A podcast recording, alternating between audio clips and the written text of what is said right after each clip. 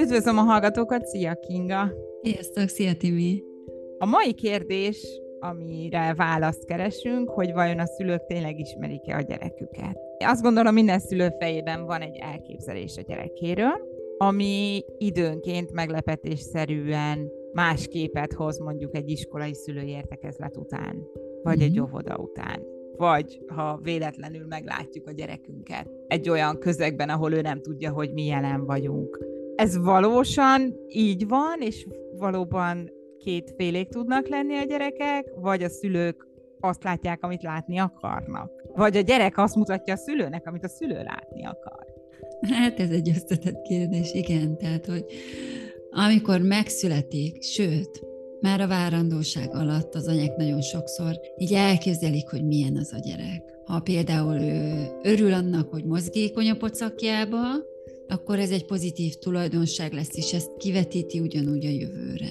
Ha nem örül neki, hogy annyira mozgékon a gyerek, akkor lehet, hogy elkönyveli, hogy na, ezzel sok gondom lesz. És ezek a gondolatok, ezek így beszivárognak az anya fejébe, és akkor utána majd keresi a jeleket. Tehát önigazolást csinál, hogy igen, tényleg nehéz ez a gyerek. Nem alussza át az éjszakát még fél évesen se. Jön a kiskamaszkor, nem akar tanulni ez a gyerek se. És így görgetjük magunk előtt, és hiába jön a visszajelzés, hogy de az iskolába más, az óvodába más, barátokkal látjuk, hogy más, mégis megmagyarázzuk magunknak, hogy hát ez nem a mi gyerekünk meg, hogy biztos más miatt viselkedik ott máshogy. Holott igazából arról van szó, hogy az a gyerek, akit mi ismerünk, ez nem az a gyerek, aki valójában, hanem egy olyan gyerek, akit mi a fejünkbe kialakítottunk. Szükségszerűen ezt... minden anya kialakítja a fejébe a gyerekéről a képen? Hát valamilyen képet alakítunk persze. Csak nem mindegy, hogy ez mennyire erőteljes. Vagy hogy, hogy megpróbáljuk-e meglátni a gyerek valós ényét. Az lehet, hogy tudatosan nem akarjuk meglátni? Hát van. Ha például az anyánk nem szeretett minket, akkor az elég nehéz, hogy én szeressem a lányomat. Mert a lányom ugyanolyan lesz, mint én, tehát nehéz eset, mint amilyen én voltam, és egy nehéz esettel nagyon nehéz kijönni. Tehát ez a hozott minta, amit kapunk ez a hozott minta. amiről már beszéltünk. Uh-huh. Tehát a szülői mintákon ugye tudunk változtatni, és akkor így lehetőséget tudunk adni arra, hogy megismerjük a valós gyerekünket, és azt gondolom, hogy ez talán abból a szempontból is fontos lehet, hogyha nem ismerjük a gyerek, vagy nem azt a gyereket ismerjük, aki gyerekünk van, akkor nem igazán tudjuk a szükségleteit se kielégíteni, hiszen nincsen reális képünk. Ez így van. És hogy hiába jelzi, mi nem halljuk meg, nem akarjuk megérteni. És akkor azt mondja a gyerek, de hogy anya, te sose figyelsz rám, és így azt mondjuk, hogy de figyelek, de én tudom, hogy neked nem erre van szükséged.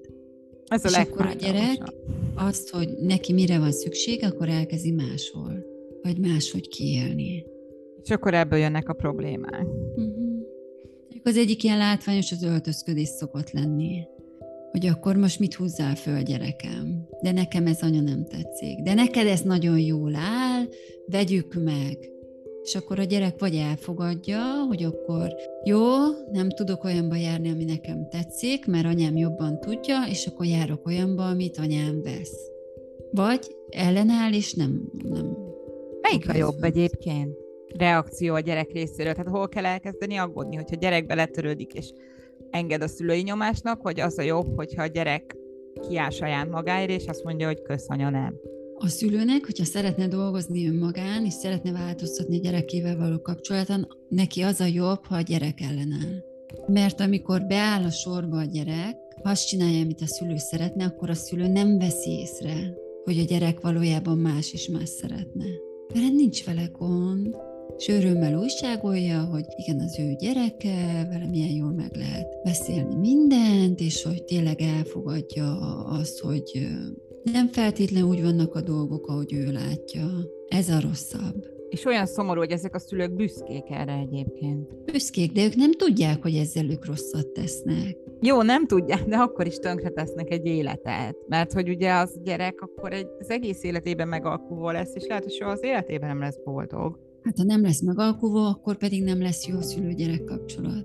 Akkor meg azt mondják, hogy kifordultál magadból. Igen, viszont szülők nélkül tudunk élni. Tehát onnantól kezdve, hogy feldolgozzuk ezt az egészet, én azt gondolom, hogy felnőttként már lehet látni, hogy jó, nem kifordultam magamból, hanem most végre saját magam vagyok. Uh-huh. Csak ez egy nagyon hosszú és fájdalmas pszichológiai munka, azt gondolom, hogy mint gyerek rájöjjön az ember, hogy, hogy ő nem az, akit a szülei gondolják, vagy akit a... akartak, hogy a szülei legyen, vagy a szülei akartak, hogy legyen.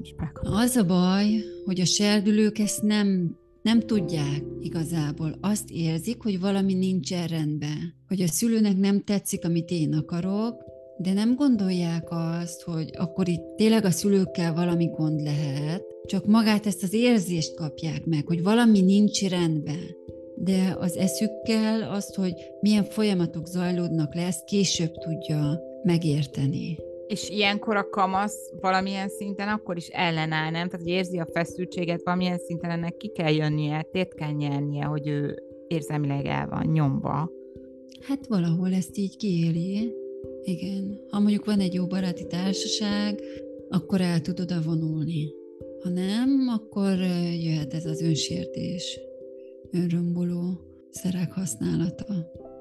Ami egy, azt mondom, hogy egy másik komoly téma, amiről uh-huh. egyszer majd lehet beszélni. Az a legnagyobb probléma, hogy hiába van gond a szülő-gyerek kapcsolatba kamaszkorba, de a szülőre van utalva a gyerek. Tehát nem mondhatja ki, hogy anyám, ez nem így van, és nem jól látod, és hülye vagy, és nem tudom micsoda, mert erre mit mond a szülő? Az én házamban laksz. Addig az van, amit én akarok. Tehát nem megy be az info, hogy tényleg lehet nem kéne ilyen ocsmány módon beszélni a gyerekemmel, vagy nem kéne így megaláznom.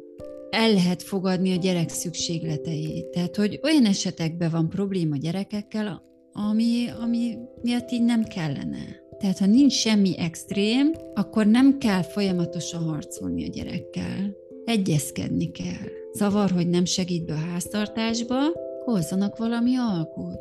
Hogy akkor ki mit csinál, osszák be.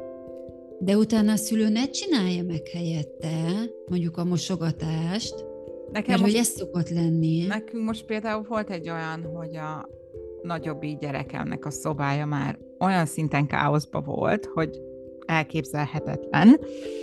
És két hétig mondtam hogy csináld meg, megbeszéltük, és akkor rájöttem, hogy már azért nem csinálta meg, mert egész egyszerűen nem tudta, hogy hol kezdje. Mert, mert olyan káosz volt, hogy tényleg olyan káosz volt. És egyik nap bementem hozzá, és mondtam, hogy jó, akkor ma mondtam neki, hogy mit tudom én hány órakor, tehát nem azonnal, hogy akkor most ready, steady, go, adtam neki időt, hogy földolgozza, akkor kezdjük el. És akkor bementem, és akkor már azzal az iránymutatással, hogy jó, én elkezdem szedni a szemetet a földről, te meg összehajtogatod végre a ruháidat a kupacból, mm-hmm. és nem tudom, kitakarítottuk a szobáján. Mert hogy, mert hogy rájöttem, hogy az volt a probléma, hogy egyszerűen fogalma nem volt, hogy hogy álljon neki ennek a kuplerájnak. Uh-huh. És ez mondjuk meg is ijesztette nyilván, meg gondolom az a tény is, hogy ez nem tudom, x óra lesz neki, és akkor hol kezdje el. Uh-huh. De aztán ezzel a kis segítséggel végül is meglett, és rend lett. És, és a plusz bónusz az volt, hogy ugye tínédzserről beszélünk, hogy lett egy kis közös idő is, amiközben nyilván tudtunk beszélgetni, mert ugye egy szobában voltunk. és ez, ez klassz dolog. Csak hogy néha, és mondjuk visszanézve, hogy én gyerekkoromra, mondjuk ez azzal szembesültem volna, hogy vagy rendet raksz, vagy összesöprök mindent egy dobozba, és kivágom a kukába. Mm. És hogy a kettő között óriási különbség van. Szoktam javasolni, hogy együtt csináljanak. Nem kell azt mondani, hogy kamasz, te csak a saját szobádat takarítsad, mert hogy a fürdőt ugyanúgy használja, a nappalit ugyanúgy, a konyát ugyanúgy. Gyere, csináljuk együtt. Melyik részét akarod? És egész kiskorban már ezt el lehet kezdeni. Nem akarsz porszívózni, akkor törölgessél port. Mert hogyha kiskorba kezdjük, akkor ebbe belenő, tehát akkor természetessé válik neki, és nem az van, hogy jó, most már nagy vagy, 15 éves, segítsél, takarítsál, mert hogy te is itt élsz. Ja, mert akkor, akkor úgy éli, hogy ez egy büntetés, hogy Aha. na megnőttem, és most melóznom kell. Aha, hogy most miért kell, eddig nem kellett. Pedig ez nem egy büntetés, ez egy teljesen normális dolog, hogy együtt élünk, együtt tegyük rendbe. És egy nagyon jó példa tud erre lenni, hogyha apa és anya együtt csinálja. Mert hogy akkor látják, hogy nem csak anyám gürizik, meg ez a nők dolga, pláne ha még az apa is ezt mondogatja, hogy na asszony, takarítsál már, hanem hogy igen, együtt csináljuk, együtt élünk itt, lehet együtt csinálni. Ez annyira vicces, hogy mennyire levonják a gyerekek a következtetés, amit otthon látnak. Nekem a férjem szokott mosogatni. Uh-huh. És a lányomnak van egy ilyen elképzelés, hogy neki majd lesz egy férje, és az majd el fog mosogatni. Uh-huh. Tehát, hogy így teljesen így magáévá tette ezt a mintát, hogy az apuka dolga a mosogatás, és akkor így pont. És akkor így a múltkor így mondtuk, hogy nem minden apuka mosogatám, tehát hogy ez azért nem feltétlenül van így, de, az ő fejében ez egy ilyen minta. Rebbenő bele, igen. Tehát, hogy amibe belenövünk, az lesz a természetes. És ez mennyire fontos minden szülőnek szerintem észbe tartani, hogy nem a szánkkal nevelünk, hanem a cselekedetünkkel. Uh-huh. És ez az, amit szerintem mindenkinek 24-be a fejébe kellene tartani, akinek gyereke van, akár hány éves is. A másik meg az, hogy én, én megcsinálhatom, de te nem. Igen. Én lehetek a kanapén, de te nem. Ez így nem működik, mert hogy miért nem? Csak. De azt gondolom, hogy a mai Amit még szoktak... nem feltétlenül működik már annyira, vagy nem tudom, legalábbis az én gyerekeim, hogy itt Londonban járnak iskolába, itt nevelkedtek, ők annyira képbe vannak a jogaikkal időnként, tehát, hogy az nem lehet, hogy nekem több jogom van, mint neki, mert human rights, és stb. is van, tehát, hogy annyira képbe vannak, hogy én mondjuk, nekem egyik alapelvem volt, hogy én sose válaszom azt a gyerekeimnek, hogy csak, de őszintén azt gondolom, hogy nem is tehetném meg már, mert rögtön szembesülnék az ösztűzzel, hogy akkor most ezt indokolja, indokolja meg legyen, legyek kedves észérvekkel, és törvényekkel, és akármi, tehát hogy és ez nem is baj egyébként, mert én is azt gondolom, hogy nem fel egy gyereknek azt mondani, hogy csak. Nyilván van, amit te megtehetsz, és ő nem, de akkor azt meg el tudod mondani, hogy észérvekkel, hogy miért. Uh-huh. De csak ilyen erőfitoktatással um, én is értek egyet. Semmi értelme annak.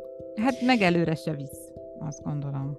Annyi még egy kis jó tanács, hogy ha szeretnénk megismerni a gyerekünket, akkor figyeljük.